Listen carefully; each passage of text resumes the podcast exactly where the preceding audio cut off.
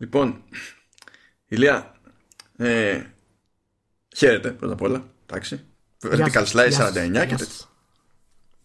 Μπράβο. Και γράφουμε πρώτη Νοεμβρίου. πρώτη Νοεμβρίου, καλό μήνα, παιδιά. Να είστε καλά όλοι, καλό μήνα. Εγώ δεν εύχομαι, λυπάμαι. Είναι... πριν, πει, πριν πει οτιδήποτε, να πω ότι έχει πιει πέντε καφέδες σε τέσσερις ώρες. Είπε εννιά ο Μάνος, αλλά εγώ πιστεύω ότι είναι τέσσερις, γιατί τρέπεται να μου πει ότι πιε πέντε τόσο γρήγορα. Ε, είναι κομμάτια πολύ κούραση και τέτοια που σημαίνει ότι είναι σε σπίντα. Έτσι, και εγώ πίνω μπράντι. Λοιπόν, για πάμε να δούμε τι θα γίνει. Δεν ξέρω καν που είμαι. Παίζει νύστα σταθερή, όλο, όλο λάθος. πήγα, πήγα να πάρω, πήγα να πάρω τον το προ προηγούμενο καφέ. Τον προ προηγούμενο καφέ. ναι, ναι, και δεν και δε τι. Δηλαδή δεν υπήρχε επικοινωνία με καλά την μπαρίστα. Καλά σου είπε ο άλλος. Για πες. Και μου λέει, πω, πω, λέει, τι λέει σήμερα, πολύ σκληρός και έτσι. Λέω ότι πολύ σκληρός, είμαι λιώμα. Τι πολύ σκληρός, τι έλεγε. Και καλά ξέρεις, επειδή μου μιλούσε και δεν έκανε register, δεν, δεν υπήρχε συνεννόηση. Α, α, ήσουν βαρύς, βαρύς και ασήκωτος. Ναι, ναι, απλά δεν, δεν ήταν από ποζεριά, απλά δεν επικοινωνούσα με το σύμπαν.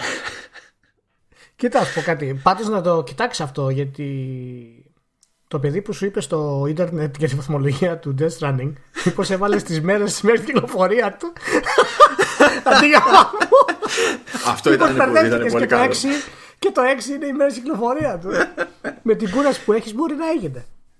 Ά, θέλω να ξεκινήσω με κάτι, με κάτι πολύ μικρό και πολύ συγκεκριμένο. Ναι. Ε, πριν από κάμια ώρα έσκασε στο Facebook ο, το Μονόλιθ Ιτακάκι και είπε ζητώ συγγνώμη για τη μεγάλη μου αποχή, ε, αλλά θα έχετε νέα μου. Και τον ρωτάνε από κάτω και τέτοια και λέει σκέφτομαι να ασχοληθώ με ένα νέο action game. Δεν χρειάζεται. Uh, δεν... Αυτό. Uh, δεν, χρειά, δεν χρειάζεται κάτι άλλο. Οκ, okay, οκ. Okay. Μ' αρέσει αυτή η αναβίωση των ε, κλασικών Ιαπώνων σχεδιαστών. Έτσι. Δηλαδή αναβίωση. Έχουμε το τραγούδι. Αναβίωση, βέβαια. Έχουμε Ιταγκάκι και Ιταγκάκι. Ναι, αυτό, ε, αυτό είναι. Αυτή είναι η Ιαπωνική σχεδιαστή. Πόνο εκεί που βγαίνει τώρα. Οι Ιάπωνες σχεδιαστές αυτοί είναι. Είναι ο Ιταγκάκι και ο Ιταγκάκι. Δεν χρειάζεται τίποτα άλλο.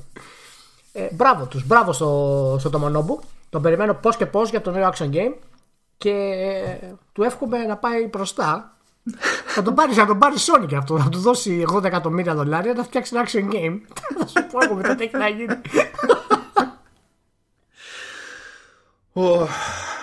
Εντάξει, λοιπόν, είναι, είμαι, είμαι, είμαι, είμαι όντως η διάλυση. Δηλαδή...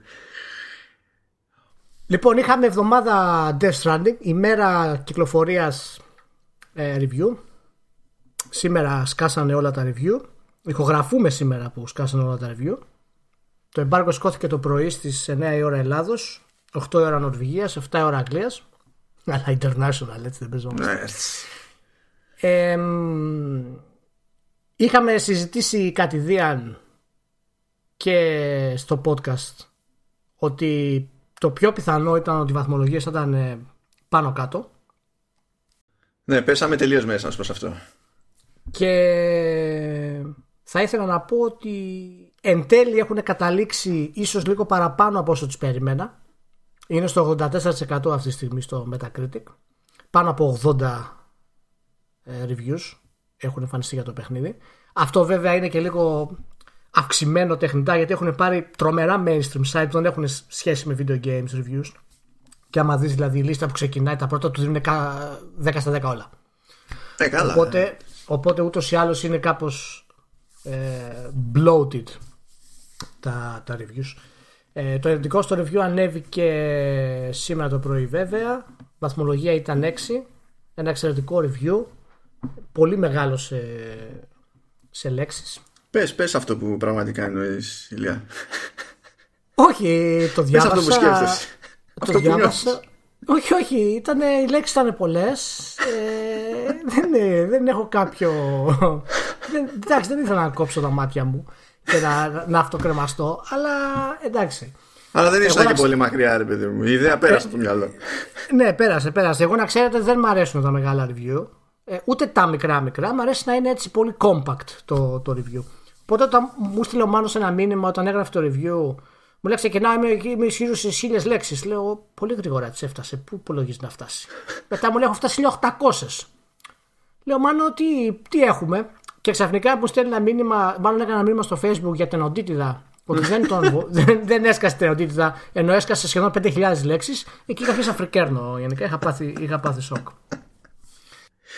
Εγώ ξέρεις που φρικάρω. Βλέπω βαθμολογία στο Metacritic. Από δεν έχει σημασία ποιο είναι το site. ενενήντα ένα. Δεν θες να μάθεις. Δεν θες να μάθεις. Αυτό το ένα μας προέκυψε. Γιατί το καλύτερο του άι τζι εν έξι κόμμα οκτώ. Καλά. Εκεί είναι δύο εκπλήξεις μαζί. άι τζι εν έβαλε έξι μπροστά. Ναι, έτσι κι αλλιώς. Αμερικάνικο άι τζι εν και πήγε τόσο χαμηλά από τη μία. Και έχω και το δεκαδικό για να σε βαρέσει και από τις δύο μερικές. Δηλαδή να, να μην ξέρεις τι να γίνεις. Ναι, ναι, είναι φοβερό. έξι κόμμα οκτώ, πάρα πολύ καλό. Λοιπόν, έχει διάφορα κολπάκια το Death Stranding σαν review, για να πούμε. Γενικά σαν concept δηλαδή. Έχει, είναι πάρα πολύ ενδιαφέρον. Το Game Store παραδοσιακά είναι πολύ πιο αυστηρό από το άι τζι εν, εννοείται. Του έβαλε εννιά. Το review του έκανε κοπέλα. Και μάλιστα εκθίασε τον ανοιχτό κόσμο. Ναι. Το ότι δεν υπάρχει βία, okay. Και την απίστευτη σχέση που έχεις με το μωρό, τον Μπίμπι. Καλά, το τρίτο δεν ισχύει. Ε, το δεύτερο και... είναι, συγκλο... είναι συγκεκριμένη επιλογή στο lore. Δεν είναι επίτευγμα το να μην έχει σχέση με βία. Σχέση με βία δεν έχει ούτε ξέρω. Ναι, όχι, εννοώ, εννοώ της άρεσε. Δεν ήταν κάτι που της άρεσε σαν επιλογή στο παιχνίδι. Ότι ήταν, ε, ήταν προσανατολισμένο εκεί, ας πούμε. Και όχι okay. να... την κλασική βία. Ο κόσμος είναι ωραίος, εντάξει, δεν είναι καμία αντίρρηση εκεί. Ε, όσοι δεν έχετε διαβάσει το review, σας ξέφυγε αυτές τις μέρες που, από τη Δευτέρα δηλαδή που βγαίνει το Vertical Slash, πηγαίνετε να το διαβάσετε.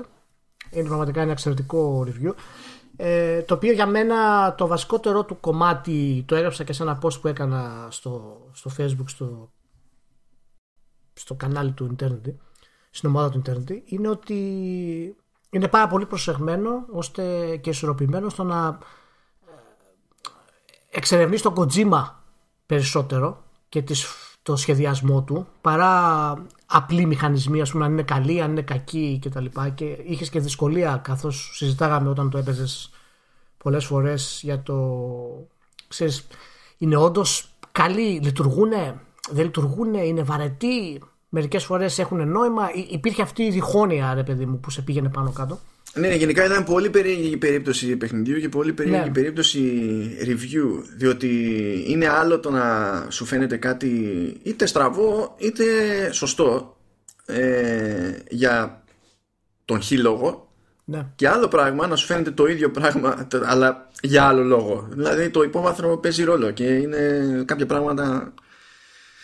Δεν είναι σούπερ σαφή ως προς αυτό σε περιπτώσεις τέτοιων δημιουργών, έτσι. Δηλαδή, λογική, το ζήτημα είναι ότι δεν μπορείς να ξέρεις ακριβώς δηλαδή, το, το σκεπτικό σε κάποια πράγματα. Αυτό ήταν και εμένα που μου άρεσε γενικά ε, στην, στην προσέγγιση που, που είχες εν τέλει και για, την, και για τις απαιτήσεις του, του Kojima. Τι περιμένουμε δηλαδή από, το, από τον Kojima γενικά σε ορισμένα θέματα. Τα... Τα πολύ βασικά του πράγματα και που έγραψες κιόλας είναι φυσικά οι streamlined μηχανισμοί, είναι όλοι tight, λειτουργούν άψογα. Ναι, ναι. Ε, είναι, έχουν αυτό το feel του Kojima, το, το σφιχτοδεμένο που λέμε. Και ο τεχνικός τομέας, θα το συζητήσουμε λίγο μετά σε ένα άλλο θεματάκι που θέλω να πούμε, είναι πραγματικά... από τους κορυφαίους γενιάς, δεν υπάρχει αμφιβολία σε αυτό. Δεν είναι level over stupid thousand. Δεν είναι. Δηλαδή το βλέπεις αυτό, λες εντάξει, είστε, είστε αστείοι τύποι. Είστε, δεν, δεν έπρεπε να γίνει παιδί, με αυτό το πράγμα. Δεν χρειάζονταν, αλλά γίνεται. Να. Αυτό που πολλοί δεν περιμένανε και τελικά είναι πραγματικότητα και όσοι το αγοράσουν το παιχνίδι θα το επιβεβαιώσουν και οι ειδείς όμαση, είναι ότι πρόκειται στην ουσία για ένα παιχνίδι το οποίο είναι fetch quests από το α στο β. Δηλαδή η ουσία του gameplay είναι αυτή και η διαδικασία για να φτάσεις από το ένα σημείο στο άλλο και να συνδέσεις αυτές τις ε, περιοχές της Αμερικής που είναι, ε, ξέρεις, έχουν ξεσυνδεθεί ας πούμε από, το, από την καταστροφή που έχει γίνει, ε, είναι, είναι ο βασικός κορμός του gameplay, το traversal. Ναι, ναι, ναι, ακριβώς, ακριβώς. Ποια είναι τα... Ένα-δύο βασικά πράγματα στο traversal το οποίο το κάνουν ενδιαφέρον, θέλω να μου πεις. Δεν μιλάμε για το μηχανισμό γενικά, αυτό είναι και υποκειμενικό αρκετά, αλλά κάτι το οποίο σου έκανε εντύπωση και είχε, την ώρα που έπαιζες, ή, ή, ή, ήταν ωραίο, είχε νόημα, δηλαδή ως, ως traversal, να το, το, το ευχαριστήθηκες δηλαδή. Κοίτα, γενικά ό,τι είδους εμπόδιο και να δεις μπροστά σου, δηλαδή, μπορεί να είναι βράχια ή ναι. μπορεί να είναι βουνοπλαγιά ή δεν, δεν ξέρω και εγώ τι. Ε, μόλις εντοπίσεις λίγο τη λογική των μηχανισμών, αυτό σημαίνει ότι ε, θα δεις τι διαδρομή έχεις να κάνεις χοντρικά, και έτσι όπως βλέπεις, ας πούμε, μια πλαγιά μπροστά σου πρέπει να ανέβεις, κοντοστέκεσαι λίγο ναι. και σκέφτεσαι πιο συγκεκριμένα τι έχει νόημα να κάνεις, γιατί μετράνε πράγματα ακόμη και το. Δηλαδή μπορεί να ζοριστεί λίγο και να χάνεις στάμινα έτσι όπως ανεβαίνεις στη, στην πλαγιά, αλλά μπορείς να υπολογίσεις ότι να, από εκεί πετάει, έτσι όπως ανεβαίνω, ξέρω εγώ, πετάει ένα βραχάκι το οποίο είναι πιο flat και μπορώ να κάτσω εκεί για λίγο για να ρεφάρω στάμινα. Αρχίζεις και σκέφτεσαι, είναι πιο puzzle τα, οι πιο δύσκολες περιπτώσεις. Ναι. Και αυτά τα, τα μικρά είναι που σε βάζουν στο τρυπάκι να εκτιμήσεις τη διαδικασία και να συνειδητοποιήσεις κιόλας ότι όλο το zoom είναι στην πραγματικότητα αυτές τις μετακινήσεις. Δεν είναι ότι πήγες το ένα δέμα στον άλλον, το άλλο δέμα στον παράλληλο και μπήκε και ο άλλος στο δίκτυο, ξέρω εγώ. Τουλάχιστον από άποψη σε τελείως βασικό επίπεδο. Γιατί κατά τα άλλα το ζήτημα και του Kojima βασικά είναι τα connections, οι συνδέσεις με τους άλλους παίχτες, τι επίδραση έχεις εσύ στο παιχνίδι των άλλων παιχτών, τι επίδραση έχουν αυτοί στο δικό σου το παιχνίδι. Το οποίο εντάξει είναι, είναι και βασική διαφορά, ας πούμε, σε σχέση με άλλα games που είναι αμέρικο κόσμο και τέτοιο. Το traversal σαν, σαν σχεδιασμός, καθώς εξελίσσεται το παιχνίδι, εξαπλώνεται ομαλά. Γίνεται πιο ενδιαφέρον, γίνεται πιο δύσκολο. Δηλαδή το άγχος του να πας από το ένα σημείο στο άλλο συνεχίζει να υπάρχει, ή από κάποια στιγμή και μετά απλά γίνεται κούραση, γιατί είναι είτε υπερευαίσθητο είτε είναι, επαναλαμβάνεται πάρα πολύ, ας πούμε. Τι απ' όλα παίζει? Κοίτα, εντάξει, επανάληψη υφίσταται από την άποψη ότι σου έχει ένα τερέν το οποίο δεν χαρακτηρίζεται από την απόλυτη βιοποικιλότητα. Δηλαδή δεν, είναι, δεν μιλάμε για κόσμο στο, στο Μάριο, θα σε πετάξει μια έρημο για να πεις άλλαξα. Δηλαδή το μόνο που κάνεις προς αυτό που είναι πιο μεγάλη αλλαγή, ας πούμε, είναι που σε πετάει σε περιοχές με, σε άλλα υψόμετρα, με χιόνια κτλ. Και, και όντως αλλάζει λίγο εκεί πέρα το διαδικαστικό και το πώς πρέπει, πρέπει να το σκεφτείς. Αλλά η, η πρόκληση υφίσταται σε κάθε βήμα. Και το έχει φροντίσει αυτό, γιατί ακόμα και με βοηθήματα όπως είναι οχήματα και τέτοια, ε, δεν είναι ότι πιάσαμε την καλή, ανέβηκα σε κάτι yeah. με ρόδες, λύθηκε, λύθηκε το πρόβλημά μου. Ακόμη και εκεί έχεις να υπολογίσεις πάρα πολλούς παράγοντες για να μην σου σκάσει στη, στη μάπα ο σχεδιασμός που έχεις κάνει. Δεν, δεν, δεν, δεν μπορείς να το πάρεις ποτέ ανάλαφρα. Ένα σενάριο μπορώ να φανταστώ στο οποίο μπορείς να το πάρεις ανάλαφρα, αν την πέσουν όλοι οι παίχτες, ας πούμε, και ε, εστιάσουν στο, στην αναστήλωση του οδικού δικτύου στους χάρτες, τότε όντως με ένα όχημα ε, μπορείς να καλύψεις μεγαλύτερες αποστάσεις και να φτάνεις σε βασικούς και σημαντικούς προορισμούς, να κάνεις πέρα δόθε πολύ πιο γρήγορα και πολύ πιο εύκολα. Αλλά δύσκολα θα γίνει αυτό με το καλημέρα. Δεν ξέρω πώς θα το χειριστεί η εταιρεία, ξέρεις, το και καλά πώς, από πόσους ναι. παίχτες μπορούν να, πόσοι παίχτες μπορούν να κάνουν συνεισφορά στο ίδιο instant σου κόσμο, ας πούμε, ώστε, ξέρεις, να μην παρα διευκολύνει τη φάση από νωρίς. Αυτό είναι θέμα χειρισμού δικού τους. Πάντως εγώ είδα, ρε παιδί μου, ότι και οι υπόλοιποι reviewers και τέτοια, και όσοι είχαν που δεν ήταν reviewers, που πήραν στους ξέρει γιατί είχαν το παιχνίδι, τέλος πάντων, ε, κάνανε, μπαίνανε στον κόπο να συνεισφέρουν, αλλά ξέρεις, όταν δεν έχει βγει το παιχνίδι, είσαι με έναν όγκο που δεν έχει καμία σχέση με τον πραγματικό πίστερα. Δεν ξέρω. Ε, οπότε το, το βασικό του concept μπορούμε να πούμε ότι λειτουργεί. Έτσι, δηλαδή αυτή, αυτό το ρίσκο του Kojima που πήρε να κάνει κάτι τέτοιο, το οποίο φυσικά απέχει πάρα πολύ από οτιδήποτε έχει κάνει μέχρι σήμερα, ε, ναι. τουλάχιστον συνδέεται καλά με το περιβάλλον, λειτουργεί ως έναν βαθμό εξαιρετικά, ίσως σε άλλους είναι λίγο πιο έτσι περίεργο, και στην ουσία το μόνο που το βλάπτει είναι η συνεχής επανάληψη καθώς το παιχνίδι εξελίσσεται. Δηλαδή κάνει αυτό το padding που λέμε, και αντί να ήταν, ξέρω εγώ, είκοσι πέντε ώρες, φτάνει τις σαράντα. Ναι, έχει ένα κεφάλαιο που ως προς αυτό είναι απαράδεκτο. Είναι το επεισόδιο πέντε. Είναι, είναι, είναι ξεκάθαρα απαράδεκτο. Είναι με το Αλλά... χιόνι. Όχι, το χιόνι είναι πιο μετά. Πιο... Okay. Πολύ, πολύ πιο μετά. Ε, αν και όχι, έχει και εκεί χιόνι βασικά, αλλά τέλος πάντων δεν έχει μόνο χιόνι. Ε, αλλά το μεγαλύτερο του, δηλαδή ο πιο εύκολος τρόπος να το έσπαγε λίγο αυτό, θα ήταν να διαχειριστεί δια, με διαφορετικό τρόπο τη δράση. Ε, όμως έχει, οι, οι μάχες είναι αρκετά σπάνιες, εκτός αν πηγαίνει κάποιος τώρα γυρεύοντας ή δεν προσέχει, ξέρω εγώ, και μπλέκει πολύ περισσότερο mm. με μάχες με πιτή, χωρίς να υπάρχει κανένας λόγος. Ε, τα υποχρεωτικά boss fights είναι πραγματικά ελάχιστα. Δηλαδή πρέπει, ακόμα και αυτές τις μάχες που είχε δείξει πριν βγει το παιχνίδι, αυτά δεν είναι απαραίτητα boss fights. Δηλαδή αν πέσεις σε μια περιοχή ναι. με μπιτή και καταφέρουν και σε τραβήξουν στο, στο έδαφος, κυλάς υποτίθεται πιο κάτω και σκάει ένα τέτοιο πλάσμα και είτε το αντιμετωπίζεις ε, είτε σηκώνεις και φεύγεις. Αν καταφέρεις και βγεις δηλαδή από το πλαίσιο αυτό, από εκεί που έχει το, το χώρο που καλύπτει η πίσα, άντε γεια, και δεν έχεις, δεν έχεις θέμα. Οπότε αυτό δεν μπορείς να το πάρεις, ξέρεις ότι είναι και καλά boss fight. Ναι. Πρέπει να αποτύχεις σε κάτι για να καταλήξεις αυτή τη μάχη. Και πρέπει να είσαι απρόσεκτος ή να το έχεις βάλει στο πιο δύσκολο, ξέρω εγώ, για να την πατάς έτσι.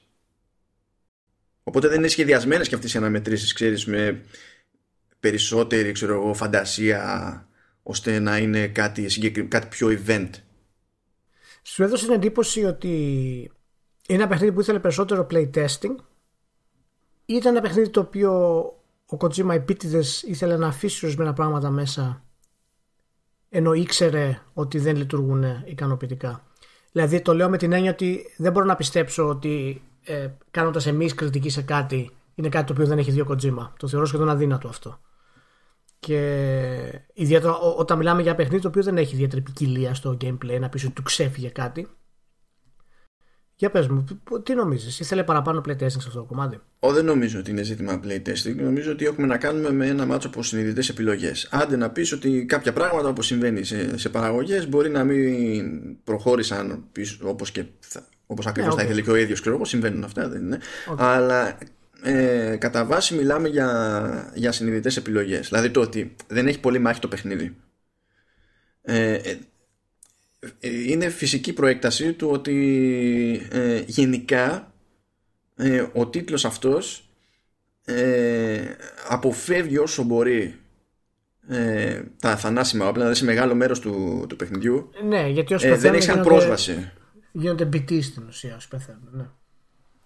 Ναι, είναι βασικά όσοι πεθαίνουν υποτίθεται ότι μπορούν να προκαλέσουν έκρηξη ναι. και να γίνει χαμός. Ναι, ναι, ναι. Ε, οπότε δεν βιάζεται κανένας, θεωρείται αυτοκτονικό, ξέρω εγώ, να σκοτώνεις τον άλλον στα σοβαρά. Αλλά αυτό είναι ένα τέχνασμα που κάνει επειδή γενικά θέλει να περάσει αυτό το, το μήνυμα στην πραγματικότητα. Είναι σαν να, ξε, σαν να ξεκολλάει λίγο από το ίδιο το παρελθόν. Γιατί είχε μπλέξει με το Metal Gear που ναι μεν stealth, ναι μεν α, ε, ο παίκτης για να δείξει την ικανότητά του Ε, έπρεπε, ξέρω εγώ, να το παίξει πραγματικό stealth και να μην είναι lethal και τέτοια πράγματα, εντάξει, αλλά ναι. και πάλι αυτό ήταν προαιρετικό, ενώ εδώ είναι μέρος του συνόλου, είναι, είναι το στάνταρ να μην σκοτώνεις. Επομένως το να, το να μην σκοτώνεις στα σοβαρά και να γέμιζε το παιχνίδι με μάχες θα ήταν πάλι λίγο περίεργο.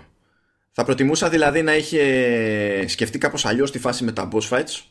Ναι, ποια είναι η λογική όμως το να έχει τέτοια έκταση στο χρόνο που δημιουργεί το αίσθημα της επανάληψης και της, ας το πούμε, βαρεμάρας, ας πούμε, στην όλη κατάσταση? Για ποιο λόγο δηλαδή να το κάνει πενήντα ώρες και όχι να το κάνει τριάντα? Καλά, αυτή, δηλαδή, αυτή την απορία την έχουμε για πολλά παιχνίδια. Ναι, ναι, απλά θέλω να πω πώς είναι δυνατόν, ενώ έχει αυτή τη δυνατότητα να το κάνει, έχει την, την ευχέρεια να το κάνει, επιλέγει να μην το κάνει και αφήνει όλο το story, γιατί και το story από ό,τι έχουμε συζητήσει είναι σχετικά ανισόρροπο, δεν υπάρχει κάποια σωστή, σωστό ρυθμό ή σωστή αφήγηση, ας πούμε, και τα αφήνει όλα στο τέλος αυτό το πράγμα. Δηλαδή πώς είναι δυνατόν κάποιος να μην είδε όλη αυτή την πορεία μέχρι το τέλος? Και να το ότι αφήνει τόσα πράγματα για το τέλος να ξεκαθαριστούν ναι. ε, περισσότερα από ό,τι συνήθως. Δεν λέμε τώρα για κάτι που ήταν μυστήριο και περιμένουμε τη μεγάλη ναι. αποκάλυψη στο τέλος. Μιλάμε για πολύ πράγμα. Και ακόμα και αυτό θέλει κόπο στο, στο τελείωμα. Αλλά τέλος πάντων, δεν θα εξηγήσω τι είδους κόπο γιατί είναι spoiler. Ε, υπά... Αυτή είναι η θεωρία μου, έτσι. Είναι αστήριχτο τελείως. Έχω τη θεωρία ότι αυτό μπορεί να το κάνει και επίτηδες ε, ώστε να σε πιέσει ενδεχομένως έμεσα να φτάσεις όντως μέχρι το τέλος. Που αυτό δεν είναι στραβό σαν σκέψη ακριβώς, αλλά το θέμα είναι ότι δεν έχει γίνει και η κατάλληλη δουλειά ώστε καθώς αφιερώνω τόσο χρόνο σε αυτόν τον κόσμο που έχει ενδιαφέρον ο κόσμος, να με ψήνουν και τα τεκτενόμενα, ώστε να το πάρω πιο πατηριωτικά, ας πούμε, στο, στο day to day. Α, αυτό είναι το θέμα. Είναι... Έχει τόση μεγάλη πίστη, ας πούμε, σε αυτούς τους μηχανισμούς, σε αυτό το πράγμα, το οποίο δεν τον ενδιαφέρει να κάνει την εμπειρία πιο καλή για τον παίκτη. Και εν τέλει αυτός είναι ο βασικός λόγος που το παιχνίδι πέφτει.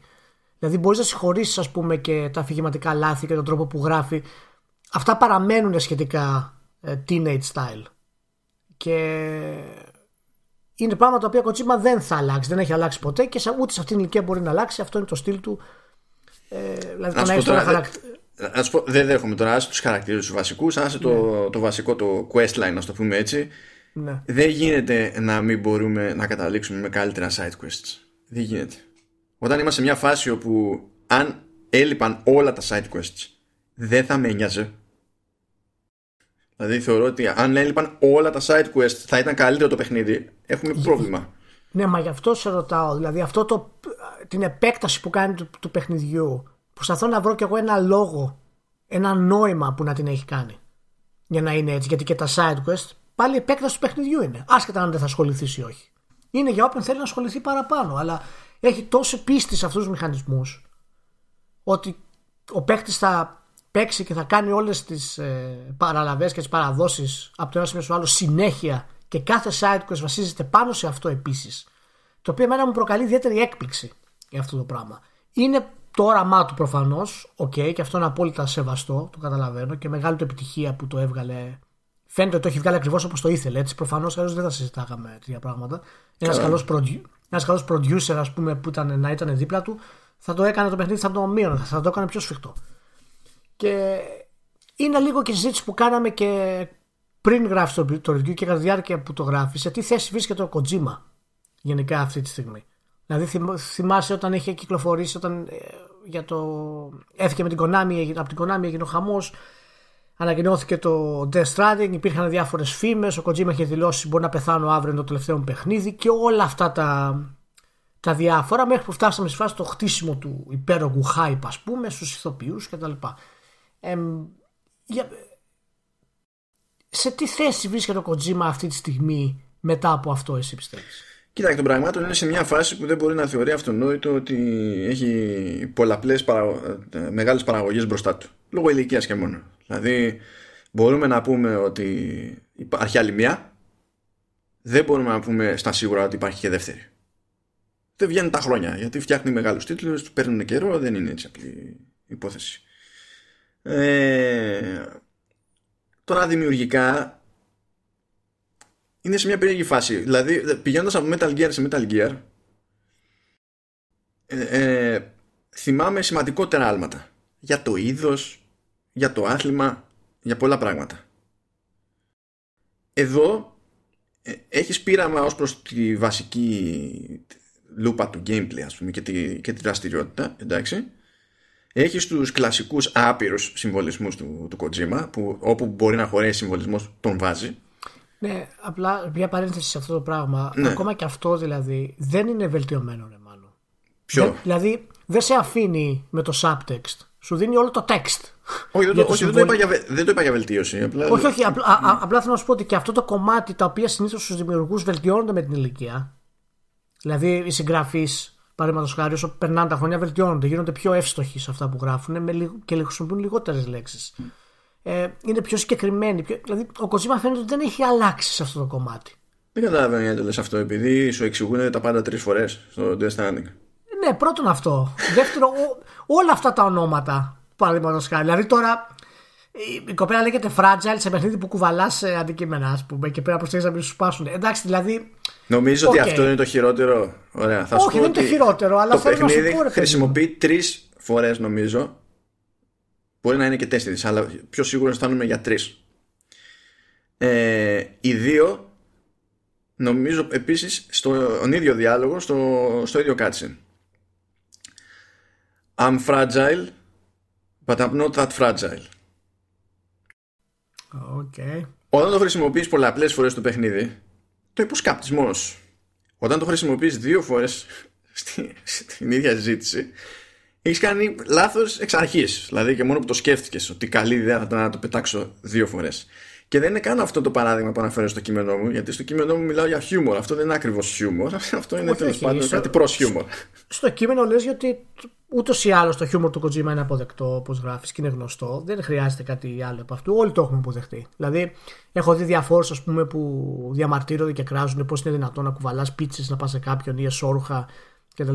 Okay. Ναι, εκεί, εκεί, σε, εκεί σε κοροϊδεύει ο Kojima. Είναι σαφές. Ναι, δεκτό είναι ότι άμα το βάλεις τώρα στο κόνσεπτ του παιχνιδιού και στη σοβαρότητα του παιχνιδιού δεν έχει νόημα, αλλά επειδή είναι ο Kojima και τον ξέρεις, αυτό το δέχεσαι ως μέρος της φιλοσοφίας του. Είναι ένα χαζό αστείο το οποίο κάνεις. Σε τρολάρεις στην ουσία. Ναι, ναι, ναι, αυτό είναι ξεκάθαρο. Δεν το χρεώνεις. Ναι, αυτό. Και αυτό είναι, είναι αποδεκτό. Αλλά σου λέγατε σε, σε τι θέση είναι ο Kojima αυτή. Συμφωνώ και εγώ ότι έχει μία-δύο το πολύ παραγωγές μέσα του μεγάλες. Βέβαια δεν ξέρω τι θα κάνει ακριβώς αυτή τη στιγμή και εν τέλει πώς θα, πώς θα βγει το Death Stranding, τι νούμερα θα φέρει ε, οικονομικά. Καλά νούμερα θα φέρει, μόνο από τα pre-orders είναι και... σίγουρη επιτυχία του αυτό. Σίγουρα, ναι, απλά να σου πω κάτι, και από τα pre-orders δεν ξέρεις μετά τι νούμερα υπολογίζουν για αυτό το πράγμα, για να Άξ. φτάσουν, γιατί, γιατί χρειάζεται και πωλήσεις αυτό, έτσι, και δεν ξέρω αν θα επηρεαστούν κάπως οι πωλήσεις αυτή τη στιγμή από, από αυτό. Είναι κάτι το οποίο ο Kojima πρέπει να... να κοιτάξεις και την επόμενη κίνησή του, ή, ή δεν τον ενδιαφέρει πλέον, λες, αυτό το πράγμα καθόλου. Είναι, είναι ο πρώτος που το κατάφερε στην ιστορία του video game αυτό το πράγμα. Το να μην τον ενδιαφέρει καθόλου. Ναι, δεν τον νοιάζει. Δηλαδή, εμένα μου δίνει αυτή την εντύπωση. Δεν νομίζω. Νομίζω ότι τον έπαιρνε μέχρι τώρα να μην δίνει δεκάρα, να μην τον νοιάζει τίποτα. Ναι. Διότι ήταν συλλογική η ελπίδα βιομηχανίας και, και κόσμου ε, για το αποτέλεσμα που θα ε, είχαμε με Kojima με απόλυτη ελευθερία.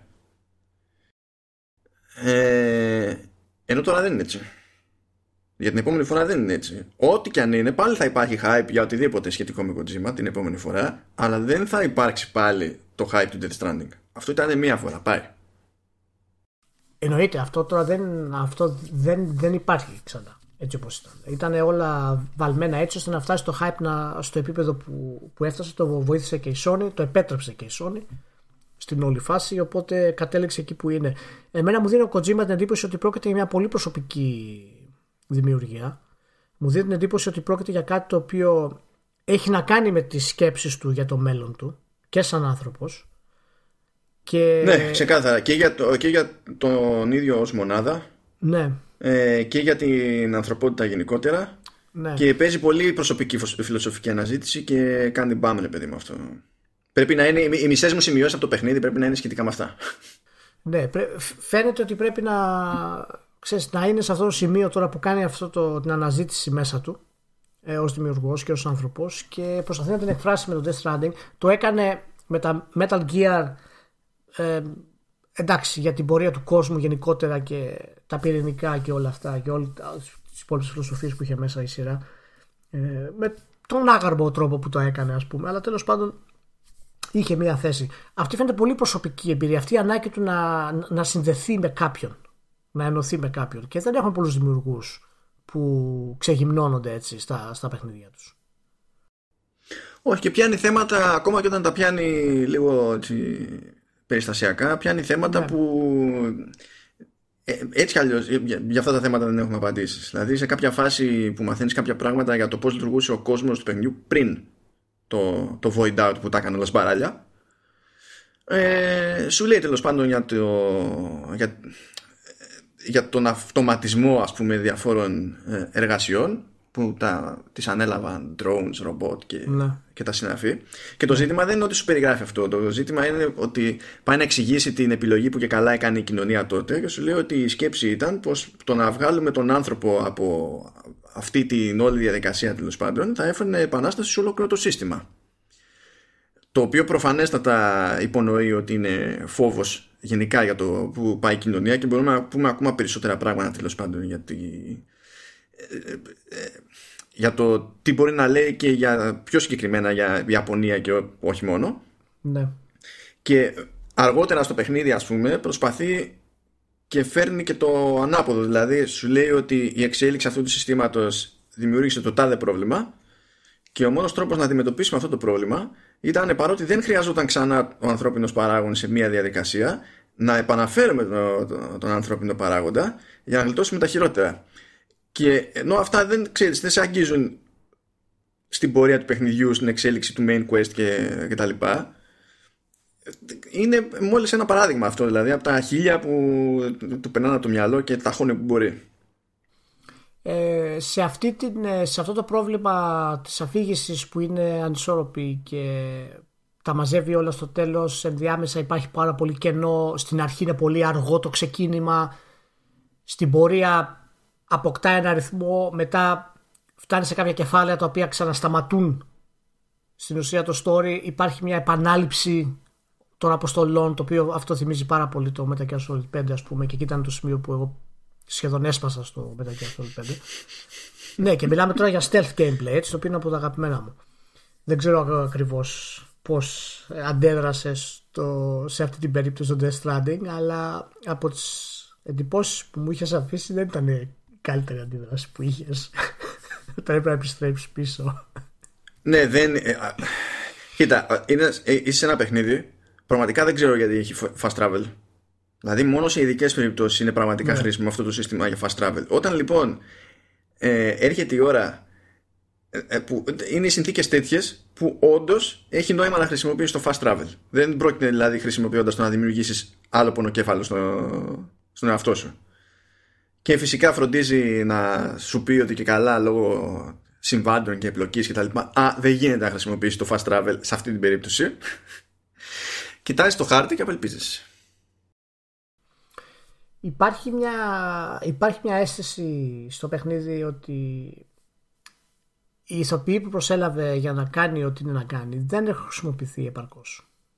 Δηλαδή ο Σαμ, παραδείγματος χάρη, δεν έχει πολλές εκφράσεις, δεν έχει πολλές σκηνές, δεν έχει πολλή εξέλιξη ως χαρακτήρας. Υπάρχει πάρα πολύ μονόλογος και... Όσοι ξεχωρίζουν, παραδείγματος χάρη, ο πρώτος και καλύτερος είναι ο Mads Mikkelsen. Ηλία, έχει... I, I need to tell you something. Έτσι ξεκινάνε όλοι οι καλοί μονόλογοι σε αυτό το παιχνίδι. Έτσι. I need to tell you something. Something you don't know. This is my theory for you. Και ο Mads Mikkelsen, να πούμε ότι είναι και. Να μην πούμε και πολλά spoilers βέβαια. Είναι, είναι ακριβώς οι στιγμές του παιχνιδιού το οποίο φεύγει από την παράδοση των ε, αντικειμένων και των δεμάτων και γίνεται, έχει αυτές τις διακοπές στο gameplay που γίνεται λίγο πιο action, λίγο πιο stealth, ας πούμε, ή, στην ουσία εξηγώντας ή προσπαθώντας να εξηγήσει την ιστορία του Μάτς μέσα στην όλη κατάσταση. Ναι, στην πραγματικότητα δεν πολύ προσπαθεί να εξηγήσει τίποτα εκεί, υπάρχει για να σπάσει ο ρυθμός ε, και να σου δώσει μια πολύ γενική αίσθηση για το ενδεχόμενο κίνητρο του χαρακτήρα. Γιατί και σε αυτόν τον χαρακτήρα πιο πολύ ρόλο παίζουν κάποια, ας πούμε, flashbacks που προκύπτουν με συγκεκριμένες συνθήκες στη φυσική πορεία του παιχνιδιού. Πιο πολλά δηλαδή συνειδητοποιείς εκεί παρά και από εκείνα τα sections που είναι με shooting. Ε, α, έχει πλάκα το μεταξύ, διότι αυτά τα sections τα έδειξε γενικά στο promotion ο Kojima και έδειξε, έδειχνε τουλάχιστον cutscenes από αυτά. Ε, και θυμάσαι, ξέρεις, την πρώτη φορά που το βλέπεις τον Μίκελσεν και... ξεφυτρώνει από κάπου και είναι εκεί πίσες κάτω και είναι κάτι στρατιώτες τριγύρω και ανάβει το τσιγάρο και μετά φεύγουν κάτι πλοκάμια και είναι σαν να ανάβουνε, σαν να πυρώνουν και οι ίδιοι στρατιώτες και ξέρεις, είναι πολύ cool αυτή η σκηνή. Και μετά ο Kojima αποφασίζει να χρησιμοποιήσει το ίδιο πράγμα σε κάθε ίδια περίπτωση και να είναι cutscene, ναι, όπου έχεις απόλυτη ελευθερία να κάνεις το οτιδήποτε. Δεν μιλάμε τώρα ότι είναι ένα animation όπου μπαίνει ο άλλος στο πεδίο της μάχης και φτιάξαμε αυτό το animation και εντάξει, τι να γίνει τώρα. Είναι ίδιο concept, ίδιο concept, ίδιο concept. Yeah. Οπότε την πρώτη φορά είναι super cool, έτσι όπως το έχει δει κάποιος και σε trailer, ας πούμε. Και από ένα σημείο και έπειτα συνεχίζει να είναι αισθητικά καλό, αλλά να μην προσθέτει τίποτα στη, στη φάση. Το ζουμί του Μίκελσεν γενικά, περιέργως, είναι πιο πέρα έξω από αυτού του τύπου τα τμήματα που είναι πιο καθαρό shooting. Σαν, σαν story μπορούμε να πούμε ότι ας βάλουμε στην άκρη τους μηχανισμούς της αφήγησης. Αυτή είναι προβληματική, το έχουμε, το έχουμε πει. Αν, σαν story γενικά στέκεται από μόνο του ως δημιουργία του Kojima, μια ολοκληρωμένη δημιουργία του Kojima. Δηλαδή σου έδωσε την αίσθηση ότι οκ, okay, τουλάχιστον ευχαριστήθηκα το story με αυτά που γίνανε, αν όχι με το πώς υπόθηκαν. Ε, δηλαδή αν το δεις σαν concepts και σαν σειρά από γεγονότα, ναι. ε, μπορώ να πω πως ναι. Και έχει να κάνει αυτό πολύ βέβαια και με, το, με τη δημιουργία του κόσμου, ο οποίος είναι, ένας, είναι ένα πρωτότυπο lore και με φοβερό βάθος, όπως συνήθως κάνει ο Kojima. Σε αυτό τουλάχιστον είναι πάρα πολύ προσεγμένο. Και σίγουρα είναι κάτι το οποίο, εάν είχε καλύτερη διανομή αυτών των σκηνών κατά τη διάρκεια του παιχνιδιού ή λίγο μεγαλύτερη ποικιλία στο πώς ο παίκτης περνάει την ώρα του κάνοντας όλες αυτές τις διαδρομές, ε, ίσως θα μιλάγαμε για παιχνίδι σχεδόν επαναστατικό, έτσι. Δηλαδή δεν είναι μακριά, δεν είναι μακριά από το να πούμε ότι ένα νέο είδος gameplay, και τώρα θα μιλήσουμε για το πώς το multiplayer μπαίνει στην όλη διαδικασία, εάν αυτό το συνδύαζε πιο εύστοχα με το single player σαν, σαν εμπειρία, δημιουργούσε ένα πολύ πιο άρτιο σύνολο ισορροπημένο, θα ήταν πραγματικά κάτι ιδιαίτερα πρωτότυπο, έτσι. Ναι, θα, θα μπορούσε. Κοίτα, νομίζω ότι πολλοί κόσμος θα σκαλώσει στην ιδέα ότι ο delivery, ο walking simulator, που για μένα είναι στραβή στάση αυτή, δεν έχει κανένα νόημα. Γιατί με την διαλογική μπορείς το... να πεις Call of Duty, ο είναι όλη την ώρα shooting. Ε, και ναι, ή, μπορεί να πεις corridor shooter, okay. Ναι, δεν είναι εκεί το... το... Το θέμα είναι πόσο ενδιαφέρον γίνεται όλο αυτό με βάση το, με βάση το context, όλα τα υπόλοιπα. Δεν είναι ο, ο μηχανισμός ότι είναι κακός, ας πούμε. Ναι, ναι, ναι. Αυτό, αυτό είναι το θέμα. Πάντως τώρα λίγο, και επειδή είπαμε και για λίγο story, λίγο cutscenes και τέτοια, για μένα είναι ενδεικτικό... Το, το, το ζήτημα, έτσι, με, τη, με τον περίεργο ρυθμό και τον κουφό τρόπο με τον οποίο σπρώχνει τα πράγματα μπροστά, ας πούμε, στην, στην αφήγηση ο τίτλος, το ότι το launch trailer του παιχνιδιού έχει μέσα σκηνή που είναι από τον τερματισμό. Και πάλι τη βλέπει ο άλλος. Δηλαδή εγώ που ήξερα τι ήταν αυτή η σκηνή, έτσι, αλλά επίσης καταλαβαίνω ότι ε, χωρίς να έχω παίξει το παιχνίδι, βλέποντας αυτή τη σκηνή, δεν θα, δεν θα έπαιζε spoiler. Δεν θα ήξερα, δηλαδή δεν θα είχα ιδέα τι, τι έπαιζε. Ναι.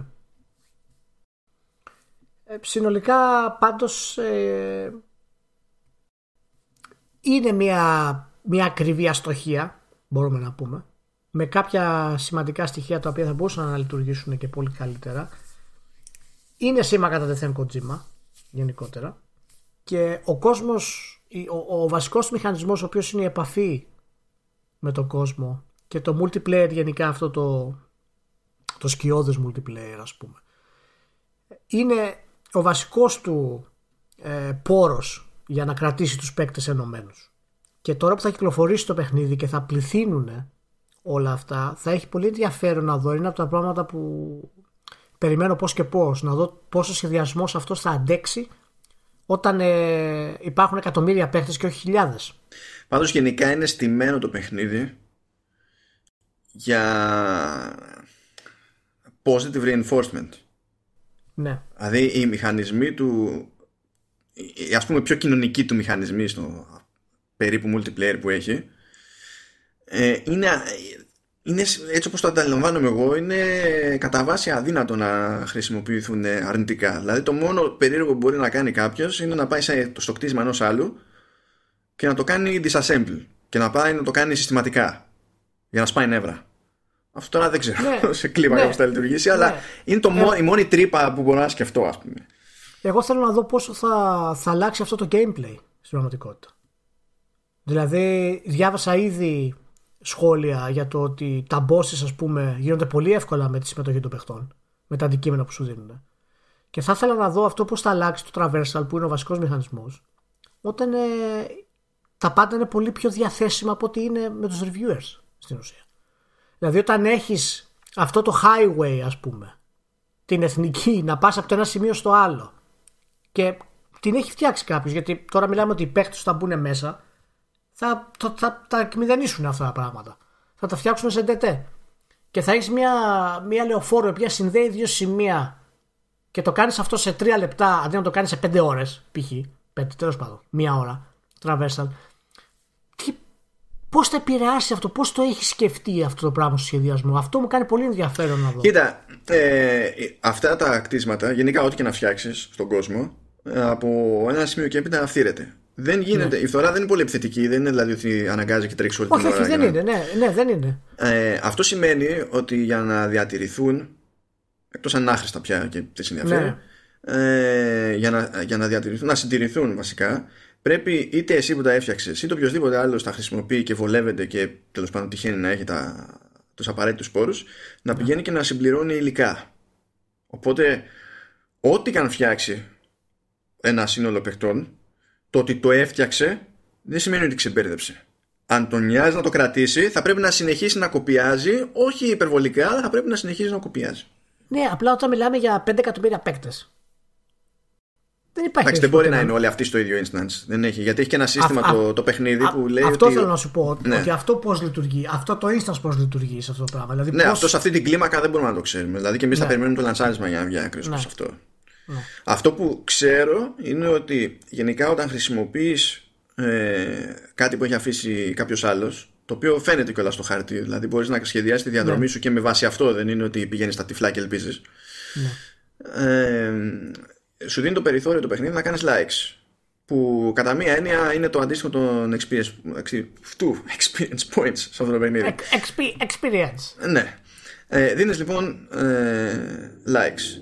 Ε, όσα περισσότερα likes δίνεις σε συγκεκριμένους παίχτες, πες ότι πέφτει σε πολλαπλά αντικείμενα, ρε παιδί μου, ναι, και ναι. τυχαίνει έτσι.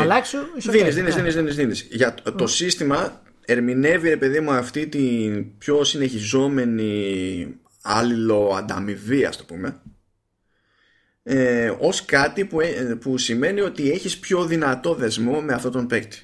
Και mm. σε αυτή την περίπτωση το σύστημα, που, δηλαδή τουλάχιστον αυτό εξηγείται στο παιχνίδι, ε, μπαίνει στη διαδικασία και λέει ότι ωραία, με βάση αυτό θα δίνω προτεραιότητα στα items αυτού του παίκτη και θα σου εμφανίζονται πιο εύκολα στο δικό σου κόσμο. Ναι. Αλλά που μπαίνει το ταβάνι, που υπάρχει κόφτης, είναι άγνωστο σε αυτή τη φάση. Αυτό θα έχει ενδιαφέρον, γιατί εάν παραδείγματος χάρη υπάρχει πολύ μπρος πίσω και μπορεί κάποιος παίκτης να το γλιτώσει αυτό το πράγμα, γιατί μπορεί σε εκείνη τη στιγμή, εκείνες τις ώρες να έχει φτιαχτεί κάτι που θα τον βοηθήσει, θα καταλήξει αυτός ο παίκτης να έχει κάπως διαφορετική εμπειρία και από το reviewer και από κάποιους άλλους παίκτες, οι οποίοι μπορεί να μην έκαναν σωστές επαφές, μπορεί να μην έτυχε να είναι κοντά, μπορεί να μην έκαναν αρκετά like. Και αυτό μου κάνει φοβερή εντύπωση. Δημιουργεί μια δυναμικότητα στο σχεδιασμό αυτό, το οποίο πραγματικά είναι κάτι φοβερά πρωτότυπο και με μεγάλο ρίσκο. Και μου αρέσει πάρα πολύ που ο Κοτζίμα γενικά είπε: δεν με νοιάζει, θα το κάνω αυτό έτσι και θα δούμε τι θα γίνει στην ουσία. Και. Κοίτα, Μα... ε, ε, έπαιξα επίτηδες κάποια κομμάτια. Ναι. Ε, μένοντας online, ε, online, offline. Ναι. Πράγμα που σημαίνει ότι δεν μπορούσα να δω αντικείμενα τρίτων. Δεν είχα κανένα βοήθημα ε, και ήθελα να δω πώς λειτουργεί το παιχνίδι σε αυτή την περίπτωση. Υπάρχουν ε, βοηθητικά items ναι. που υποτίθεται ότι είναι τα στάνταρ που τα βλέπουν όλοι ε, και δεν τα έχουν φτιάξει παίχτες και καλά τα έχουν φτιάξει εν πι σις. Ναι, okay, εντάξει. Αυτά βέβαια δεν είναι τόσα πολλά. Δηλαδή σίγουρα πρέπει να ζοριστείς περισσότερο για να ε, προχωρήσεις όταν είσαι offline. Αλλά η ισορροπία δεν φαίνεται παράλογη. Δηλαδή είναι σε μια φάση όπου θέλει να είναι σαφές σε σένα ότι έχεις κέρδος από το να έχεις σύνδεση με τους υπολείπους. Ταυτόχρονα όμως, αν δεν έχεις σύνδεση με τους υπολείπους, δεν βγαίνει άχρηστο το παιχνίδι. Ούτε θα αισθάνεσαι ο μεγαλύτερος των εποχών. Θα ζοριστείς περισσότερο, ξεκάθαρα. Θα έχει πάρα πολύ ενδιαφέρον να βγει το παιχνίδι, να δούμε πώς λειτουργεί ο μηχανισμός αυτός ακριβώς, με τον κόσμο να συμμετέχει και η εμπειρία των παιχτών να είναι πολύ διαφορετική από τους reviewers. Και αυτό να είναι σχεδιασμένο από τον Kojima να γίνει έτσι. Να μην τον νοιάζει δηλαδή αυτό το πράγμα. Καλά, θα παίξουν ουσία... κάποιοι offline και χωρίς να το θέλουν. Γιατί άκου ένα ωραίο. Βάζει σε sleep mode την κονσόλα. Πάρα πολύ ωραία. Πηγαίνεις την επόμενη μέρα ή την άλλη ώρα ή όποτε θέλεις να συνεχίσεις. Τι βγάζεις από sleep mode, είσαι στο παιχνίδι. Δεν το έκλεισες ποτέ το παιχνίδι, έτσι. Ναι, ναι, ναι, ναι. Είσαι offline. Και μπορεί κάλλιστα, μπορείς κάλλιστα να μην πάρεις χαμπάρι. Γιατί σου βγάζει, ξέρω εγώ, δεν βάζει νήσου, ξέρω εγώ, ok, αλλά δεν σου λέει είσαι offline. Ούτε ξέρεις ότι λες, ωραία, ή, ή χασβιζώ το μηχάνημα. Τώρα άναψε, θα ξανασυνδεθεί. Όχι, δεν είναι έτσι. Πρέπει να μπεις στο μενού και έχει επιλογή, έχει πλήκτρο login στο μενού. Το οποίο φυσικά όταν, όταν το πατήσεις και κάνει login, δεν σου γράφει logged in. Όχι, online. απλά, κάνει, απλά κάνει grey out το πλήκτρο login. Και δεν σου ευχαριστώ, γιου άι designer, είσαι ο καλύτερος. Προφανώς, προφανώς. Σου αφήνει την υπόνοια, μάλλον. Δεν χρειάζεται να το πει ακριβώς. Δεν χρειάζεται. Ωραία. Οκ, okay, okay. Υπάρχει το, το εξής τώρα που θέλω να πούμε για τους δημιουργούς αυτούς της γενιάς του Kojima. Ε, έχουμε φτάσει στο σημείο που όλη αυτή η γενιά είναι πλέον ε, σχεδόν τελειωμένη. Δεν υπάρχουν μεγάλοι δημιουργοί, πόσο μάλλον ανεξάρτητοι δημιουργοί σαν του Kojima, που είναι πάνω από σαράντα πέντε, πενήντα, πενήντα πέντε, που μπορούν να πάνε σε ένα στούντιο, σε ένα publisher και να πούνε παιδιά, έχω μια φοβερή ιδέα, δώστε με εκατό εκατομμύρια δολάρια να την κάνω. Δεν υπάρχει αυτό. Παλιότερα ήταν πολύ πιο εύκολο, κυρίως επειδή η βιομηχανία εξελισσόταν και επειδή υπήρχαν πολύ μεγαλύτεροι στάρ σε αυτό το πράγμα. Και υπήρχε τη σφραγίδα τους δηλαδή. Ακόμα τώρα και ονόματα τα οποία παραμένουν στην. Στην επικαιρότητα, όπως ο Sid Meier, ας πούμε, που είναι κλασικός. Δεν υπάρχει περίπτωση να πάει σε μια εταιρεία και να του ζητήσει εκατό εκατομμύρια δολάρια. Όχι, δεν παίζει. Άμα θέλει να κάνει Civilization, μπορεί να πάρει κανένα δύο εκατομμύρια παραπάνω, ας πούμε. Και στη Δύση έχουμε και λιγότερους από ό,τι έχουμε στην Ιαπωνία, που και εκεί έχουμε μείνει με λιγότερους από ό,τι είχαμε παλαιότερα. Έχουμε μείνει λιγότερους και στις δύο μεριές. Στη Δύση είμαστε ακόμα λιγότεροι. Γι' αυτό η... ο Kojima γενικά μπορούμε να πούμε ότι είναι ο τελευταίος των Αμερικανών. Σε κάποιο βαθμό. Γιατί ο Miyazaki, ας πούμε, που έχει αυτό το εύρος αυτή τη στιγμή, δεν το πιάνω στη γενιά του, του Kojima. Ο Miyazaki είναι πιτσιρικάς, ας πούμε, στην ουσία. Και δεν έχουμε πολύ κόσμο που μπορεί να πει παιδιά, είμαστε ok. Ο Kojima το κατάφερε αυτό το πράγμα. Αυτό το κατάφερε όμως σημαίνει κάτι γενικά για τους developers. Είναι κάτι το οποίο μπορούμε να ελπίζουμε. Πιστεύεις ότι θα υπάρξει αυτό το ανεξάρτητο όραμα ξανά σε έι έι έι παιχνίδια σε τέτοιο βαθμό? Γιατί μην ξεχνάμε ότι ο Kojima ήταν και ανεξάρτητος και το έκανε αυτό έτσι. Δεν είναι απλώς ότι ανήκει, όπως είναι ο Cory Barlog, ας πούμε, που ανήκει κάπου και του δώσαν τα χρήματα, πήραν το ρίσκο, που ούτως ή άλλως έβγαινε το παιχνίδι. Αλλά ναι. Έτυχε να είναι ο Cory εκεί και τώρα απέκτησε το όνομα που απέκτησε. Να πας ξεκάρφωτα μάνο και να πεις παιδάκι, έχω αυτή την ιδέα η οποία είναι ασύλληπτη. Δεν έχει δράση γενικά, απλά κουβαλάς δέματα και θέλω να, να χρυσοπληρώσω ηθοποιούς και τέτοια για να το κάνουμε. Είναι κάτι σπάνιο πλέον, έως αδύνατο σήμερα. Για να συμβεί αυτό το πράγμα, που αν γίνει αυτό, τότε αυτή ίσως και να είναι η, η μεγαλύτερη και σημαντικότερη συνεισφορά του Kojima στην ιστορία της βιομηχανίας και δεν θα έχει να κάνει με συγκεκριμένο παιχνίδι, θα είναι επί τούτου την επόμενη φορά να πάει να κάνει κονέ με άλλη εταιρεία. Ναι. Επίτηδες όμως να το κάνει αυτό το πράγμα. Γιατί τώρα το πρώτο κονέ με τη Sony ήταν και το προφανές κονέ. Καλύτερη γνωριμία, τόσα χρόνια, ιστορίες, συνεργασίες. Ήταν το πιο εύκολο. Το, η, η λιγότερο αιματηρή μετάβαση, ας πούμε, σε δύο περιπτώσεις. Αν όμως δείξει ότι δεν είναι απλά free agent, αλλά συμπεριφέρεται και ως free agent, όπως γίνεται στο, στο κινηματογράφο, τότε θα δημιουργήσει ένα προηγούμενο το οποίο μπορούμε να ελπίζουμε ότι θα ακολουθήσουν και άλλοι με πρώτη ευκαιρία. Ίσως όχι τουλάχιστον στο βαθμό του Kojima, με την έννοια ότι θα πάρουν τέτοια χρηματοδότηση, αλλά ίσως ε, είναι μια ευκαιρία για πιο ανεξάρτητους δημιουργούς να μπορούν να... να τους χρησιμοποιούμε σε εισαγωγικά όπως στα κινηματογραφικά στούντιο. Έχουμε ξαναμιλήσει για αυτό το κόνσεπτ στο προηγούμενο Vertical. Πάντως το έχει πετύχει κατά μία έννοια αυτό. Μια, μάνι μάνι μια εταιρεία που μπορώ να σκεφτώ. Ποια? Λοιπόν, υπάρχει η, η μη σοβαρή απάντηση που, που θα πω. Ναι. Θα πω Koei Tecmo, που για κάποιο λόγο πηγαίνει και συνεργάζεται για παραγωγές τρίτων δεξιά και αριστερά. Okay. Όμως η σοβαρή μου απάντηση, σοβαρή μου απάντηση είναι η Platinum. Περίμενε. Εντάξει, εσύ μιλάς για εταιρεία όμως τώρα, έτσι.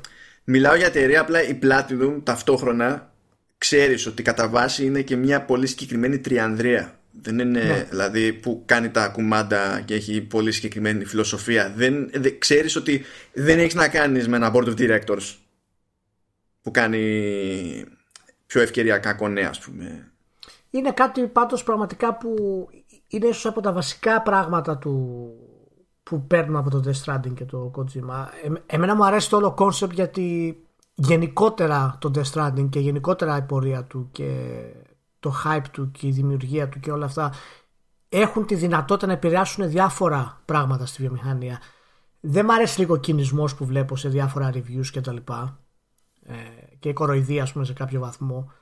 Το θεωρώ πολύ ηλίθιο σαν, ε, σαν διαδικασία, γιατί τουλάχιστον θα πρέπει να αναγνωρίσεις ότι συμβαίνει κάτι αυτή τη στιγμή το οποίο στην ουσία δεν έχει συμβεί στη νέα γενιά ποτέ. Να υπάρξει ένα τέτοιο παιχνίδι με τέτοιο budget και με αυτή τη δράση του να μεταφέρεις. Είναι, είναι αδιανόητο στην εποχή μας να, να βγει αυτό το πράγμα. Αν μη τι άλλο, αυτό είναι νίκη του Kojima. Πρέπει να το δώσουμε αυτό το πράγμα. Ναι, κοίτα, στην ουσία είναι σαν να έβγαινε κάποιος και να σου έλεγε θα πάρω το Minecraft και θα το κάνω super ρεαλιστικό. Θα έχω φοβερό cast, ε, μουσικάρες. Και θα τρέχεις σε μία κονσόλα μόνο. Ναι. Πουθενά άλλο. Θα τρέχεις πουθενά άλλο. Και μετά το βγάλεις και στο πι σι. Δηλαδή, αν το βάλεις αυτό σαν λίστα χαρακτηριστικών, ενώ, ακόμα και για αυτό που το Minecraft είναι τιτάνια επιτυχία. Έτσι, θα, θα σε πάρουν για παρανοϊκό. Δηλαδή, πρέπει να έχεις το περιθώριο να είσαι, να, να είσαι Kojima για να έχει ο άλλος κέρδος πριν βγάλεις το παιχνίδι. Να έχει κέρδος και μόνο επικοινωνώντας ότι συνεργά, συνεργάζεται μαζί σου. Ναι, έτσι είναι. Μάλιστα. Λοιπόν, και να δούμε πάντως πώς θα εξελιχθεί, τι θα γίνει όταν κυκλοφορήσουν, όταν κυκλοφορήσει το παιχνίδι κανονικά. Είναι, είναι, είναι πολύ ενδιαφέρον. Είναι πολύ ενδιαφέρον η όλη κατάσταση του πώς θα εξελιχθεί. Πε, περιμένω πώς και πώς να δω τι θα γίνει με το συνδυασμό όταν ε, το πάρουν περισσότεροι παίχτες και αρχίσουμε και έχουμε διάφορες ε, απόψεις επί του θέματος. Έχω την εντύπωση ότι πάντως η βάση του έχει φτιαχτεί για περισσότερο κόσμο. Δηλαδή το, το, το μυαλό του Kojima πίσω από αυτό είναι να ανθίσει ο τίτλος όταν υπάρχει κόσμος περισσότερος, το οποίο από μόνο του ως σκέψης είναι, είναι κάτι εξαιρετικό.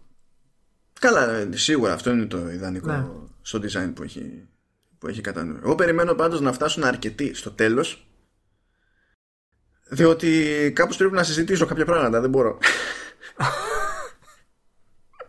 Έτσι είναι. Μπράβο, πολύ ωραίο Μάνο, μπράβο, συγχαρητήρια. Πόσους ώρες ε, είχε η όλη η κατάσταση? Ε, πόσες έφαγα, έφαγα κάμια πενηνταριά, εξήντα, mm. κάτι, κάτι τέτοιο. Ήταν μια παραγωγική εβδομάδα. Ήτανε όλα, πήγανε ρολόι. Εντάξει, μετά υπάρχει, γιατί να μην γράψω σχεδόν χίλιες λέξεις για κάθε εργάσιμη, αλλά να είναι όλες για ένα κείμενο. Κάπως έτσι, εντάξει. Εντάξει, υπήρξε output. Ωι. Πολύ ωραία, τελείωσε όμως αυτό. Πάει, είμαστε ok. Περιμένουμε τώρα τα υπόλοιπα, τι πρόκειται να γίνει. Και ελπίζω συντόμως σε δύο εβδομάδες βγαίνει το Star Wars το Jedi First Order. Το πιστεύω θα είναι εξαιρετικό. Αυτό θα πάρει, θα πάρει ενενήντα τρία. Θα γίνει χαμός. Έχουν ξεκινήσει τα memes εδώ μεταξύ. Ογδόντα έξι τοις εκατό το Luigi Mansions τρία, ογδόντα τέσσερα τοις εκατό το Death Stranding. Έχει αρχίσει να γίνεται κόλαση. Αυτό, ξέρεις, είναι κλασική περίπτωση εδώ μεταξύ. Καλά, σαν, σαν μη με έχει χαβαλέ, τον δέχομαι. Απλά επειδή υπάρχουν και τύποι που τα πιστεύουν αυτά, τα λένε σοβαρά, ναι, ναι, αυτά τα πράγματα. Ναι, ναι, ναι. Ξέρεις, ναι, είναι κλασική περίπτωση. Τι είναι καλύτερο, το, το, το Mortal Kombat ή το Minecraft? Και... Μα πώς είναι δυνατόν να είναι καλύτερο αυτό που έχει παιδάκια και όχι το Death Stranding με τους τοπιούς? Ναι, εντάξει. No, no point. Δεν ξέρω, θα σου πω. Οκ. Λοιπόν, δεν είχαμε πολλά γενικά αυτή τη εβδομάδα, και αν είχαμε, τα είχαμε λίγο χάσει με την όλη κατάσταση. Τι δεν είχαμε ε, αυτή, πολλά. Αυ, αυτή τη στιγμή τελειώνει η BlizzCon. Έχει τελειώσει α, μάλλον. Τουρίστε. Τι, κάτσε, τρέχει όλο το Σαββατοκύριακο. Θα τους τελειώσει σε μια περίοδο. Ε, ναι, εντάξει, οι ανακοινώσεις τώρα γίνονται όμως. Ε, καλά, είχαμε, πάρα, είχα, είχαμε πολύ σημαντικές ανακοινώσεις πάνω. Ναι. Εξεπλάγιν, η αλήθεια είναι. Δεν το περίμενα. Και. Τι βγάλανε, βγάλανε Diablo τέσσερα. Diablo τέσσερα που κανείς δεν ήξερε ότι ετοιμάζεται αυτό το παιχνίδι. Κανείς δεν το είχε δεδομένο ότι θα παρουσιαστεί σε αυτή την BlizzCon. Ε, ε, για πολλαπλούς λόγους, όχι απλά επειδή ήταν ε, καιρός, απλά επειδή δεν τους έσωζε τίποτα κανένας, έτσι, και δεν δίνανε, δεν πετάγανε ένα κόκαλο στο το, το, να βγει ο νερντουλισμός του καθενός, δηλαδή δεν, δεν υπήρχε περίπτωση, δεν θα την γλιτώνανε. ε, αυτό που θέλω να πω εγώ αυτό που θέλω να πω εγώ είναι ότι μέχρι στιγμής τουλάχιστον με ό,τι βλέπω στα feeds και όση ώρα γράφουμε, ένα πράγμα δεν έχει αναφερθεί καθόλου στην BlizzCon. Τουλάχιστον δεν έχει προκύψει κάποια συνδική ανακοίνωση. Ναι. Το Diablo Immortal δεν υπάρχει πουθενά, ρε. Τώρα που κάνουν τις... είναι και απ' έξω, κάνουν διαμαρτυρίες. Βέβαια δεν ξέρω αν είδες τη δήλωση του, του Μπρακ. Είδα μόνο ως ε... τίτλο ότι ζήτησε συγγνώμη. Μετά Ξερετικός. Φοβήθηκα να πατήσω. Ναι, ζήτησε συγγνώμη, λέει. Δεν το διαχειρίστηκαν σωστά το θέμα. Λυπούνται πάρα πολύ, δεν στάθηκαν αντάξει, λέει, των, των διαδικασιών. Αυτό χρειάστηκαν εσύ... άλλη μία εβδομάδα και κάτι σε, μαζί με το, με το πι αρ και το νομικό τμήμα για να καταλήξουν σε αυτό το συμπέρασμα. Της ηθικής της Blizzard. Υπερασπιζόμαστε το δικαίωμα οποιοδήποτε να πει το οτιδήποτε όπου θέλει και βγάζουμε τον Diablo φορ. Το οποίο θα είναι super bloody και super dark, μην ανησυχείτε. Μη, δεν έχει σημασία που ήταν πιο χρωματιστό το Immortal και κάτι τέτοια τώρα και το Επισ... τρία που ήταν λίγο περίεργο. Ναι, ναι. Επιστρέφουμε στις ρίζες μας, θα το ξέρετε. Ναι. Για να, είστε, να, να είστε σίγουροι. Και τι νομίζετε, και... παιδιά, ότι το καταφέρατε εσείς επειδή διαμαρτυρηθήκατε για την ιστορία με τα bands? Που, ότι διαμαρτυρηθήκατε για την πρώτη επίσημη απάντηση της θέσης, ότι α, αλλάξατε κάτι σε αυτή τη ζωή. Θα σας πω εγώ ποιος είναι πραγματικός επαναστάτης. Ποιος ήταν αυτός που φοβέρισε και ταρακούνησε την Blizzard, και η Blizzard έκανε, αφού συνέβη αυτό, λίγες μέρες αργότερα about face και έχουμε εδώ συγγνώμες και ιστορίες και Diablo φορ. Σηκωδική έφυγε από sponsor η Mitsubishi. Ακριβώς επειδή έγινε η φάση με το, με το, με, με το ban και τη μανούρα με το Hong Kong. Έφυγε για αυτό η Mitsubishi. Και συγγνώμη που σας το λέω, αλλά απ' τη μία είστε εσείς, απ' μια, απ' την άλλη είναι μια εταιρεία που φτιάχνει στυλό μαρκαδοράκια, πλοία, αυτοκίνητα και ό,τι άλλο μπορείτε να φανταστείτε. Έτσι, έτσι όπως είναι, ο ένας στη μια γωνιά, ο στην άλλη, η Mitsubishi μετράει. Έχει και τρία αστεράκια. Εμείς δεν έχουμε κανένα. Ναι, κανένα. Τρία διαμαντάκια, συγγνώμη. συγγνώμη. Επίσης, ε, δεν ξέρω αν το είδες, αλλά ναι, θα βγει και expansion του WoW, ε. ε δεν ξέρω αν, σου, αν, αν το περιμένεις αυτό το πράγμα. Ε, δεν πιστεύω το expansion του WoW να είναι το Overwatch δύο. Θα είναι... το expansion του WoW θα είναι το Shadow something. Shadowlands και... νομίζω λέει κάτι άλλο. Πο... Ναι, Shadowlands. Shadowlands, πάρα πολύ ωραία. Θα είναι σε περίπτωση που δεν το καταλάβατε, θα, θα είναι και το wow πιο dark. Ναι, όλα θα, θα είναι πιο dark. Όλα πηγαίνουμε, όλα πηγαίνουμε στο dark. Και επίσης το Overwatch δύο θα έχει και περισσότερο single player story, λέει τώρα. Ρε τι γίνεται. Απίστευτο, ε, απίστευτο. Γιατί. Ποιος να, δηλαδή, πώς αλλάζει μια εταιρεία τόσο γρήγορα. Και πώς αλλάζει μια βιομηχανία γενικά, ρε παιδί μου. Δηλαδή, ναι, θεωρώ απίστευτο. Αφού νομίζω ότι γενικά είχαμε καταλήξει το ότι το single player δεν. Έτσι κι ναι, ναι. Το story δεν, δεν χρειάζεται. Όλα αυτά είναι. Δεν πάει, δεν πάει, δεν πάει. Πάντως, ε, μπράβο στην Blizzard. Ευχόμαστε να τα πάει καλύτερα. Δεν έχω δει κάποια άλλη ανακοίνωση. Περιμένω να δω, Μάνο. Εάν. Ε, δεν ξέρω αν θέλεις να το συζητήσουμε. Ε, κάτι σημαντικό που έγινε η, η ανακοίνωση. Γιατί δεν είναι μόνο το Overwatch δύο. Έτσι, έχουμε και νέο expansion για το Hearthstone. Καλά, από αυτό έχουμε κάθε έξι μήνες. Δηλαδή δεν ξέρω καν γιατί δηλαδή... μπαίνουν στον κόπο και ανακοινώνουν expansion σε BlizzCon. Δηλαδή είναι, είναι στάνταρ το πρόγραμμα. Δεν χρειάζεται. Μάλλον είναι, μάλλον είναι πλήρες το πρόγραμμα της Blizzard. Είναι και έχουν mode το οποίο θα λειτουργεί και καλά περίπου ως auto-chess. Δηλαδή είναι όπου φυσήξει ο αέρας. Τελείως η φάση. Όχι Παναγία μου, για να δούμε τι θα γίνει με αυτό. Υπάρχουν διαμαρτυρίες, λέει, έξω από τη. από την τη BlizzCon που μοιράζουν διάφορα t-shirt Hong Kong και φυλάδια Hong Kong. Δεν ξέρω τώρα αυτό τι είδους διαμαρτυρίες είναι. Εγώ δεν έχω δει γενικά, πάντως με το πάση να γίνονται ανακοινώσεις δεν έχω δει κανέναν να διαμαρτύρεται για, τη, για τις προηγούμενες τάσεις της Blizzard. Αφού Diablo φορ κύλησε το, το αίμα, ήταν το ωραίο το, το σι τζι. Το οποίο το είχαμε πει κιόλας, ναι, ναι, ναι, ναι, το οποίο το είχαμε πει. γιατί δεν υποστηρίζει την ελευθερία έκφρασης και τι γίνεται και τα λοιπά. Diablo τέσσερα. Τώρα έχω κάνει τη βλακεία, επειδή μου το είπες και το απέφευγα πριν, έτσι. Έχω κάνει τη βλακεία και βλέπω quotes από τη δήλωση του, του Brack. Δηλαδή, όταν σου λέει η Blizzard, η, στην Blizzard είχαμε την ευκαιρία να φέρουμε τον κόσμο κοντά ε, σε μια δύσκολη στιγμή στο, σε e-sports του Hearthstone πριν από ένα μήνα και oh, δεν το κάναμε. Oh. Ακόμα δηλαδή και όταν έχεις γίνει πολλαπλός ρεζίλι και προσπαθείς να μαζευτείς, πουλάς τέτοιο παραμύθι ότι είσαι ο παράγκον της κοινωνίας, της ανθρωπότητας, ας πούμε, και έχεις μια τόσο συγκλονιστική ευκαιρία να χρησιμοποιήσεις την, την κοινότητα του Hearthstone ως ε, ε, ξέρω εγώ, ground zero για την αλλαγή της ανθρωπότητας προς το καλύτερο. Και δεν δε, δε μπορώ, λυγίζω σε τέτοια. Πραγματικά, πραγματικά. Ε, δεν είχαμε άλλα πολλά πάντως. Βρήκες κάτι άλλο καλό? Εγώ βρήκα έτσι ανακοινωσούλες Ubisoft που είπε τελικά αυτά που συζητάγαμε την προηγούμενη εβδομάδα για τους νέους τίτλους της που ακυρώθηκαν για αυτή τη στιγμή, ότι θα τους, τους κράτησε για να βγάλει και στο πι ες φάιβ. Αυτό, αυτό λέγαμε, ότι τώρα που κοντιζγώνουν αυτά δεν μπορεί, αυτό θα, θα έχει πει. Και έγινε αυτό ακριβώς. Και έγινε αυτό. Μα ήταν τι κάνει μια μιας στα κεραμίδια ήταν αυτό. Λες και ήμασταν μέσα στο meeting ήταν αυτό. Δεν υπάρχει δεύτερη. Λες και ήμασταν μέσα στο meeting. Να τους πούμε να μας ρωτάνε άλλη φορά, ρε. Ρε σημαίνω να τους στείλουμε ένα newsletter. Λοιπόν, κοίταξε να δεις. Εγώ στο πι αρ της Ubisoft με παίρνει να κάνω τέτοια τρόλια. Να στείλω το πιο ηλίθιο email όλων των εποχών. Βέβαια δεν πρόκειται να έρθει σοβαρή απάντηση. Θα έρθει απάντηση που θα, θα, θα με κάνει ρόμπα, έτσι. Αλλά το αντέχω σαν προσωπικότητα. Άμα θες να κάνουμε ένα πείραμα. Εντάξει, είμαι μέσα. Λοιπόν, πολύ ωραία. Έχουμε κάτι άλλο να προσθέσουμε πριν να αφήσουμε ναι. τους φίλους? Ναι, έχουμε. Για πάμε. Για, για, γιατί θέλουμε ένα αντίβαρο για τις ανακοινώσεις της BlizzCon. Σωστό.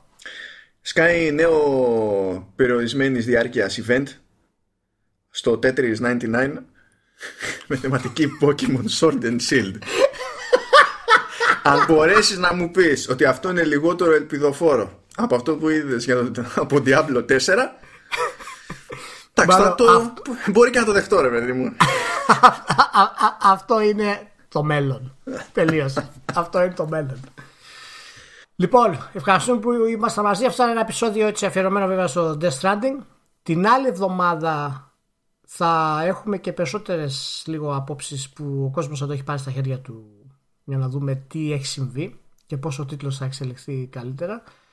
Ε, μπείτε να διαβάσετε το review του Μάνου, μην το ξεχνάτε. Δηλαδή, κρίμα είναι αυτό το πράγμα. Γιατί, γιατί θέλουν να τρομάξουν οι άνθρωποι. Μην και... κάνετε scroll. Μην κάνετε σκρόλα την αρχή για να δείτε πόσο μεγάλο είναι. Ξεκινήστε και ό, όπου θέλετε θα τα παρατάτε. Θα σας πάει το κείμενο. Θα σας πάει το κείμενο. Λοιπόν, να είστε καλά που είστε μαζί. Καλή εβδομάδα να έχετε. Και μιλάμε σε λίγες μέρες πάλι. Τσάου.